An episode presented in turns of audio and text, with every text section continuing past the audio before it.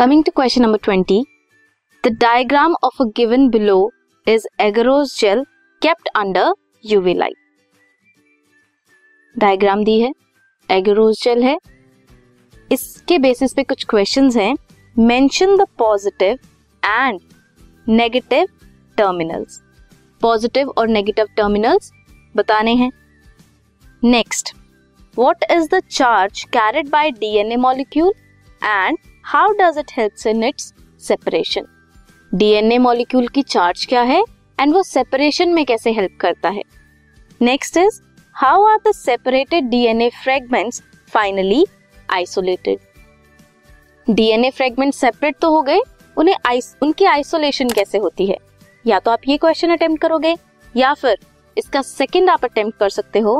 Cry one A B is introduced in a plant to prevent infestation by corn borer इसके basis पे question है what is the resultant plant referred as resultant plant जो मिलेगा, उसे क्या आप बोलोगे?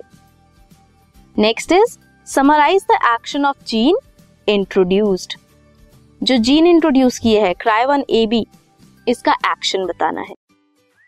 सबसे पहले, जो ये एगरोज जेल कीप किया है अंडर यूवी लाइट इसके बारे में देखेंगे।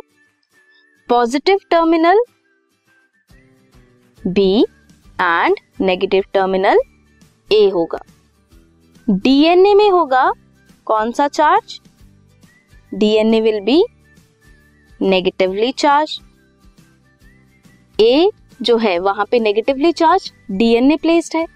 वो सेपरेट होगा। कैसे?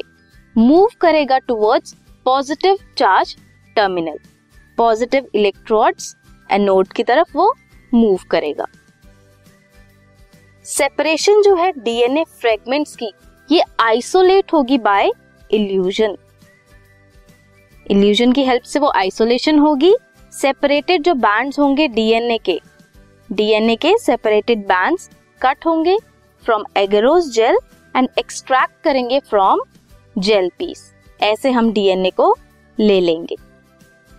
नेक्स्ट जो रिजल्टेंट प्लांट है, वो कौन सा होगा? BT corn cry one A B gene जो इंट्रोड्यूस हुई है that is BT toxin gene जो कोड करती है फॉर क्रिस्टल प्रोटीन जिसे बीटी टॉक्सिन प्रोटीन भी कहते हैं, जो एग्जिस्ट करती है as an inactive protein inactive protein है, लेकिन जब इंसेक्ट उसे डाइजेस्ट करेगा तो इंसेक्ट का जो गट का पीएच है, वो होगा एल्कलाइन वहाँ पे ये इनएक्टिव एक्टिव फॉर्म में कन्वर्ट हो जाएगी. जो सोल्यूबलाइज होगी, करेगी क्रिस्टल को उसका एल्कलाइन पीएच जो है गट का.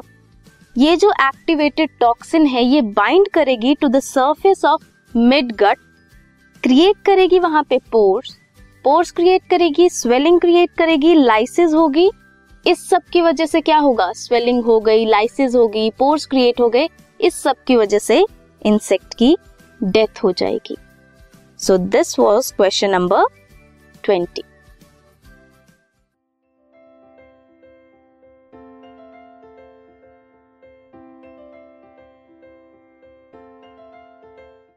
this podcast is brought you by hub hopper शिक्षा अभियान अगर आपको ये पॉडकास्ट पसंद आया तो प्लीज़ लाइक शेयर और सब्सक्राइब करें और वीडियो क्लासेस के लिए शिक्षा अभियान के यूट्यूब चैनल पर जाएँ।